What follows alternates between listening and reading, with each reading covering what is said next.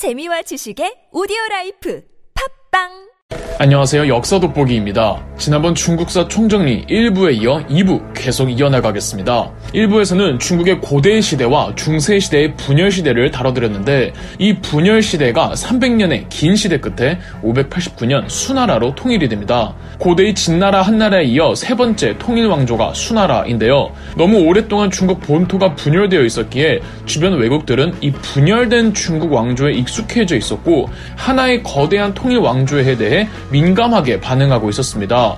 자신감에 가득 찬 수나라는 인근 민족들에게 복속과 통합을 요구했고 실제 많은 민족들이 수나라의 지배를 인정해옵니다. 한 국가 빼고요. 바로 고구려였죠. 마침 당시 고구려의 여론이 호전적이고 강경한 외교 노선을 취할 때였습니다. 결국 두 국가 사이에 전쟁이 터지는데 1차 때는 고구려가 먼저 공격했고 2차에서 4차까지는 이 수나라의 2대 황제 수양제가 침략해 왔습니다. 수양제는 진시황에 버금가는 사이코패스 황제인데요. 베이징에서 항저우까지 강을 뚫어 연결하는 어마어마한 규모의 운하를 만들고 역대 황제들의 사치벽을 능가하는 유례없는 초호화 flex 연회를 쉬지 않고 개최했으며 고구려 침입하겠다고는 1차 세계대전 직전까지 깨지지 않는 규모의 병력 113만 명을 동원하기도 했습니다. 이 정도 국가 사업을 확장하려면은 국가 재정을 얼마나 탕진하고 백성들을 얼마나 갈아 넣었겠습니까? 그리고 고구려 원정을 성공하면 또 몰라. 2차 때는 113만 데리고 가서 성 하나 함락 못 시키다가 30만 별동대를 뽑아 고구려 수도를 곧장 진격시키나 고구려 을지문덕 장군의 작전에 걸려 2,700명만 살아 돌아오죠. 잘 알고 있는 살수대첩입니다. 이렇게 수나라는 무리한 고구려 원정과 대토목 공사로 지방 곳곳에 민란이 터지면서 멸망당해버립니다. 수양제는 부하한테 암살당하고요. 이 혼란을 수습하고 새롭게 국가를 만든 나라가 당나라이고 당나라의 시조는 이연이란 사람이었지만 실제 당나라를 건국하고 당나라 혼란을 수습할 수 있도록 브레인 겸 행동 대장 역할을 했던 사람은 이연의 둘째 아들 이세민이었습니다. 그럼에도 당나라 이연 황제는 자기 장남에게 황위를 물려주려고 하자 불만을 품은 이세민이 형과 동생을 죽이고 본인이 황제에 진급하니 바로 당태종이죠. 당태종 이세민은 고구려를 침공하려다가 실패한 전적 때문에 한국인들에겐 실패한 군주 이미지가 있으나 실제 당태종은 지금까지도 현재 중국인들이 가장 존경하고 좋아하는 황제들 중 톱급에 속한답니다. 확실히 젊은 시절 아버지를 도와 당나라를 혼자서 개국한 능력답게 본인이 황제가 되고는 날라다닙니다. 인재 보는 능력도 탁월했던 당태종의 리더십은 오늘날의 기업인들 일교라고 책으로도 여러 번 나왔고 당태종이 새롭게 개발하고 확장했던 정치 체제 시스템은 동아시아의 하나의 프로토콜로 자리 잡아 이후 역대 중국 왕조들은 물론 발해, 신라, 고려, 조선, 일본, 베트남의 여러 국가들에게도 직접적인 영향을 주었습니다.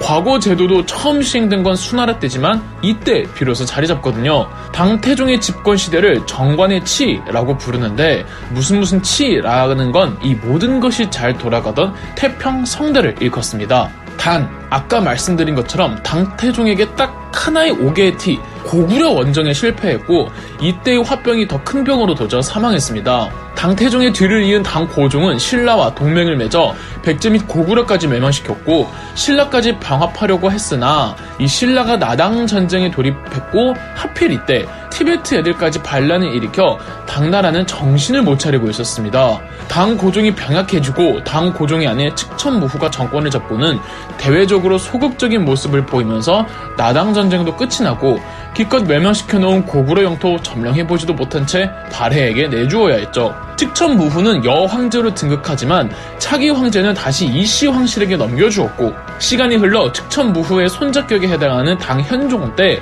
당나라는 다시 전성기를 맞이합니다. 구체적으로는 문화적인 전성기였는데요. 뭐 이태백, 두보, 구양순, 한유 등 문인들의 문학적 소양과 능력을 매우 높이 사던 시대였고 불교에서도 유명한 고승들이 인도의 성지순례를 갔다 와서 중국 내 불교를 다채롭게 풍부하게 발전시켰죠. 소설 서유기의 배경도 이때입니다. 이때 막 유행했던 불교 선종이 나중에 신라로 유입되기도 하고요. 무엇보다 당시 당나라의 수도 장안은 오늘날의 뉴욕과도 같은 인구 천만 명의 국제도시였습니다. 그냥 아시아 내에서의 국제도시가 아니라 서양인들과 중앙아시아 민족들 그리고 이슬람인들까지도 굉장히 많이 자아나 있었습니다. 워낙에 국제적인 도시라 외국에서도 국제적 교류가 왕성하게 이루어지고 이래서 외국 국가들에선 이 적극적으로 유학자나 승려들을 당나라에 유학 보내곤 했습니다. 빈공과라고 아예 외국인들만 치르는 행정고시 시험이 있었어요. 참고로 발해 사람들도 다 빈공과에만 응시할 수 있었습니다. 이거부터 당시 중국 당나라는 발해를 자국의 국가가 아니라 외국으로 인식했다고 할수 있죠. 당태종 치세를 정관의 치라고 한다면은 당현종의 치세를 개원의 치라고 부른답니다. 단 당현종은 말년에 양귀비에게 빠지면서 정치를 멀리했고 그 사이 각 지방 곳곳의 절도사들이 벌기하기 시작합니다. 당나라는 국제국가였던 만큼 주변 이민족들의 위협도 늘 경계해야만 했습니다. 그래서 절도사라고 관할 지역 내에선 절대적인 권한을 발휘할 수 있는 군 사령관을 파견해 이민족들을 맡게 했는데 755년 알록산과 사사명이라는 절도사들이 정치적인 문제로 반란을 일으켜 황제를 위협하는 수준에 이르자 지방 곳곳의 절도사들이 시들끼리 또 독립을 해대면서 개 난리를 피우는 겁니다. 안사이 나는 10여 년 만에 진압됐지만 이미 당나라는 지방 절도사들을 통제할 힘을 잃었고 백성들의 삶은 힘들어지다가 875년에는 대규모 농민 반란인 황소의 난이 일어나기도 했죠. 결국 당나라는 이 절도사들에 의해 멸망당합니다. 이후 각종 절도사들이 지들끼리 나라를 세우며 한 60년 정도 중국은 또 5대 10국 시대라고 분열 시대를 맞이합니다. 뭐 그래도 60년 정도는 양반이죠. 역시 절도사 출신이었던 조광윤이 분열을 정리하고 송나라를 건국합니다. 조광윤은 당나라의 멸망 원인이 절도사들 때문이라고 생각해서 절도사의 힘을 약화시키고 국가 전체의 분위기를 문치주의로 일관합니다. 군권을 쥐고 있는 존재들을 위협적인 존재로 키우게 하지 않기 위해 일부러 군사력을 해체시켜버리는 겁니다.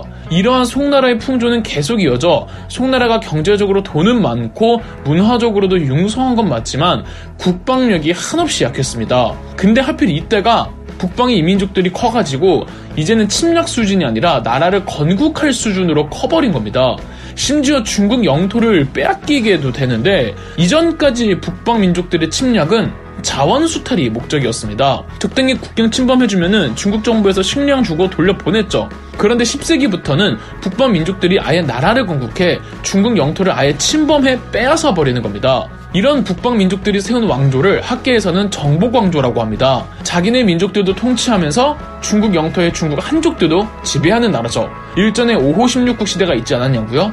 그들은 이미 중국 영토 내의 이민족들이 나라를 세운 거고 정복 왕조들은 중국 바깥 그들의 고유 영토에 살다가 나라를 건국해 중국까지 침범해 들어온 왕조들이죠. 송나라가 하필 군사력이 너무 약해서 이들 정복왕조와 싸울 때마다 번번이 패배합니다. 매번 돈으로 평화를 사죠. 첫 번째 정복왕조는 거란족이 세운 요나라였습니다. 이후엔 여진족이 금나라를 세워 요나라를 멸망시키고 요나라가 침범해온 중국 영토보다도 더 깊숙이 들어가 아예 송나라의 수도와 중국 북방 전체를 차지해버리죠. 송나라는 중국 남쪽의 남송으로만 겨우겨우 명맥을 유지해갔고요. 그래도 중국 한족 문명의 중심이 북방에서 남방으로 내려오면서 예전에 수양제가 만들어 놓았던 대운하도 막 상하게 되고 경제적 개발을 이루면서 항저우니 수저우니 하는 남쪽의 대도시들이 생겨나기도 합니다. 결론적으로 북방의 금나라와 중국 남방의 한족, 송나라를 전부 멸망시켜서 중국 전역을 다 차지한 건 몽골족이었습니다. 징기스칸이 전체를 다 차지한 건 아니었습니다. 징기스칸부터 4대 칸까지는 몽골의 울란바토르를 중심으로 해서 주로 중앙아시아, 서남아시아 그리고 더 나아가 러시아 와 유럽까지 나아갔고 중국 본토까지 내려갈 생각은 없었습니다. 그러다 5대 칸이었던 쿠빌라이 칸은 중국 본토의 가능성을 예찬하며 수도를 몽골에서 중국의 대도, 즉 지금의 베이징으로 옮겼고 남송까지 멸망시키면서 중국 전역을 다 차지하죠. 쿠빌라이 칸은 국가 이름조차도 중국식으로 바꾸어 원 나라로 제정합니다. 쿠벨라이 칸 개인은 유능한 칸이었지만 문제는 그 뒤의 칸들은 칸 계승 분쟁을 끊임없이 일으켰고 무엇보다 중국 문화를 원나라가 적극 수용하면서 이놈의 그 사치 생활에 익숙해진 겁니다. 그 거칠고 황량한 들판에서 말 타고 달리면서 헝그리 정신으로 커오던 그때의 유목 생활을 전부 잊고 flex 문화에 심취해버리면서 칸들은 허구한 날 놀기만 하는 거죠. 이런 사치 생활을 위해 당시 화폐였던 교초를 또 너무 심각하게 남발하면서 인플레이션 이 오는 등 백성들 삶도 고통받아야 했죠. 이렇게 사회가 어수선할 때 혜성같이 등장한 사나이가 있었으니 이 다음은 3부에서 계속하겠습니다. 그럼 역사 돋보기였습니다. 영상 재미있으셨다면 구독과 좋아요, 알림 설정까지 해주시면 감사드리겠습니다.